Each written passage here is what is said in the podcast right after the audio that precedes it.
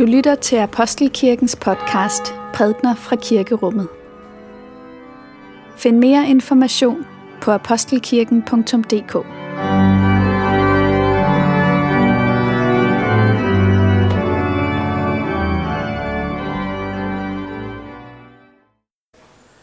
Nadverens brød og blod på en eller anden måde mødes her omkring bordet, hvor de sidder. Denne her særlige dag, skær torsdag. Dagen, hvor Jesus rækker os sig selv i brødet og i saften. Det er ligesom en mor, der giver af sig selv til sit barn, for at det kan næres. Så giver Jesus af sig selv til os, for at vi må næres. Han møder os i fysiske elementer for at komme helt nært på os. Ikke bare som en tanke, men helt nært på vores krop. Blive en del af os og føje os til det, som han for vores skyld kommer til at gennemgå på korset. Og alt det, det gør Jesus, fordi vi trænger så meget til det. Det kan måske virke sådan lidt gammeldags eller primitivt at tale om sådan noget som urenhed. Men det er i virkeligheden et meget godt billede af, hvad det er, der er menneskets største problem. Der er noget hos os. Der er noget med os. Der er noget i os, som ikke er sådan, som det bør være. Noget, som på en afgørende vis skygger for den kvalitet, som vi også er, er skabt med. For Gud er skam kvalitetsbevidst, og han har skabt os godt. Vi er ikke sådan en ukurant restordre. Nej, vi er godt skabt. Og, og netop menneskets kvalitet, det gode kvalitet, som kronen på alt det Gud han har skabt, mennesket som det her helt særlige væsen, der kan forholde sig med hjertet til andre mennesker og til Gud. Det er så dyrebart for Gud, at han vil ofre sin søn for at redde det. Det er så dyrebart, at han vil ofre sin søn for at rense os. Og for at befri os fra den magt, som vi tillader sådan løber frit ud i verden og imellem os. Fordi vi ikke altid evner at gøre det gode og det uselviske. Heller ikke der, hvor vi faktisk ønsker at gøre det. Det er jo det, som Bibelen kalder synd, og andre vil måske sige også, at det er også et lidt gammeldags ord, men det er egentlig et meget godt ord, en god betegnelse for, for det her, vi taler om. Synd, det er alt det, som vi ikke rigtig kommer i mål med. Og der er sådan en eller anden nøgternhed i den her betydning af ordet synd, som handler om, at man ikke lige rammer målet, man rammer ved siden af, og jeg kan egentlig godt lide det. Øh, for synd er noget nøgternt, noget vi har til fælles, noget af Bibelens påstand, som rent faktisk kan bevises, at vi er syndige mennesker. Det er et kendetegn ved mennesket, og det er et kendetegn, som vi tværer ud over den verden, vi bor i. Den her aften, hvor Jesus er sammen med sine disciple, ja, der er der, synd, der er synden til stede ved bordet.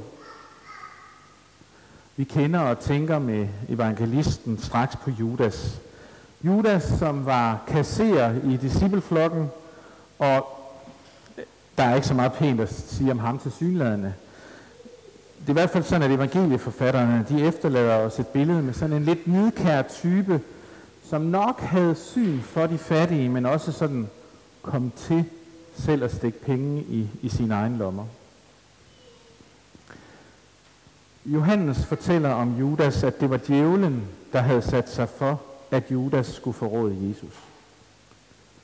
Og dermed så indtager djævlen en plads som en karakter i skærtorsdags fortællingen. En karakter i påsken. Det er som om djævlen styrer Judas.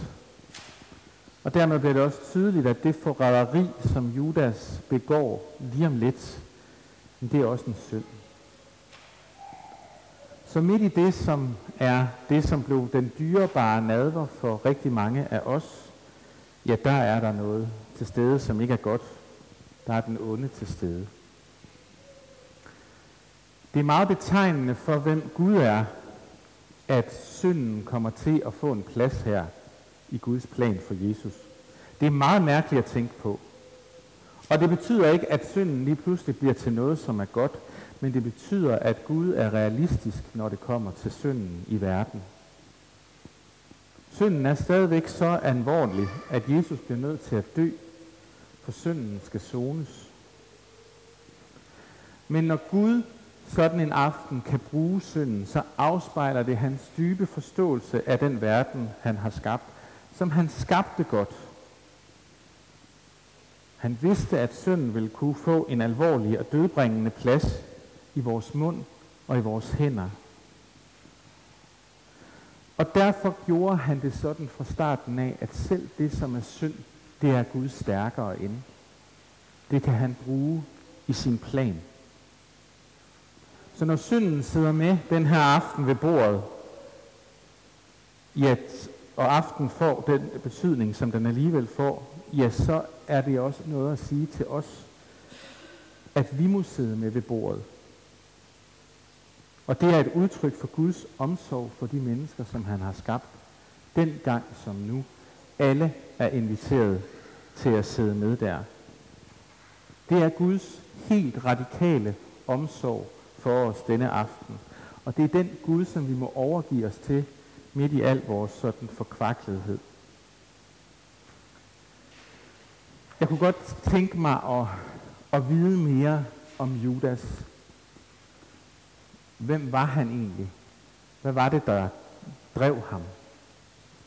Og hvordan kæmpede det inde i ham, det her forræderi? Når vi læser om ham, så får vi et billede af, at han var jo ikke helt samvittighedsløs manden. For de sølvpenge, han indkasserede for at forråde Jesus, vil han alligevel ikke vide af. Og til sidst vælger han døden til, da skammen og smerten over det, han har forvoldt, bliver tydeligt for ham. Man skulle måske tro, at det er Judas, der protesterer, da Jesus går i gang med at vaske deres fødder. Han havde i hvert fald brug for, at ingen skulle fatte mistanke om, hvad han havde gang i. Men måske var det Judas, der mest af alle vidste denne aften, at han havde brug for at blive gjort ren. Det er Peter, der protesterer. Det er ham, der ofte tog eller fik rollen som ligesom talsmanden for disciplene. En impulsiv, selvbevidst type får vi billeder af, når vi læser om ham. Og i udgangspunktet han synes han, det er helt vildt upassende, at Jesus skal gøre noget så lavt som at vaske deres fødder. Han vil ikke tage imod det, Jesus vil gøre for ham. Og der sidder de så ved siden af hinanden. Forræderen Judas og Peter, som Jesus senere siger, at han vil bygge sin kirke på. Lederen. De bliver forenet her, begge som syndige mennesker ved det her bord. Begge som mennesker, der trænger til at blive vasket rene af Jesus. Vi ved, at Judas, Judas forråder Jesus. Det er synd. Men i det forræderi bliver der liv for os. Det er Guds forunderlige karakter, der skaber det. Og Jesus vidste, at faderen havde lagt alt i hans hænder. Jesus vidste, at ikke engang synden og djævlen, som sad med ved bordet, kunne holde Guds plan tilbage. Og det samme gælder for Guds plan i vores liv. Her kan synden heller ikke holde Gud tilbage. Det er det, påsken handler om. Ikke engang vores fortrydelser og fortrædelser. Ikke engang de mor, vi har begået med vores ord, kan stå i vejen for Guds plan. Den glæde, som vi måtte have stjålet fra andre mennesker. De gode ting, vi undlod at gøre, som vi godt vidste, vi burde have gjort, og som ligger bag os som visne perler på en snor, det er ikke nogen hindring for, at Gud rækker ud til os og fører sin plan igennem. Så stor er Gud. En aften som den her bliver vi mindet om, at når Jesus rækker ud for at tilgive os, for at gøre os rene, ja, så ser vi ham som den, han er. Og så ser vi os selv som dem, vi er. Helt nøgternt må vi stå foran ham, knæle ved nadverbordet som syndere. Det er her ved bordet, at vi lærer at kende os selv som dem, der er elskede, og der er skabt til livet. Og det er her, vi møder Jesus, som falder på knæ for os, for at vaske vores fødder og for at gøre os rene. Her sidder vi ved siden af Peter, og vi sidder ved siden af Judas. I dag så er det os, han kommer til for at rense, for at gøre ren. Så kom Jesus og tag imod det, som du vil gøre i vores liv.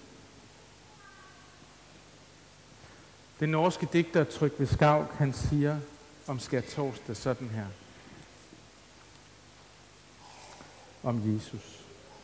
Så tog han min hjerte kort efter måltidet, takkede, velsignede hjertet og sagde, dette er mit hjerte, som skal banke og brænde, for alle, som ikke troede, at der var plads til dem, dem rundt om bordet her.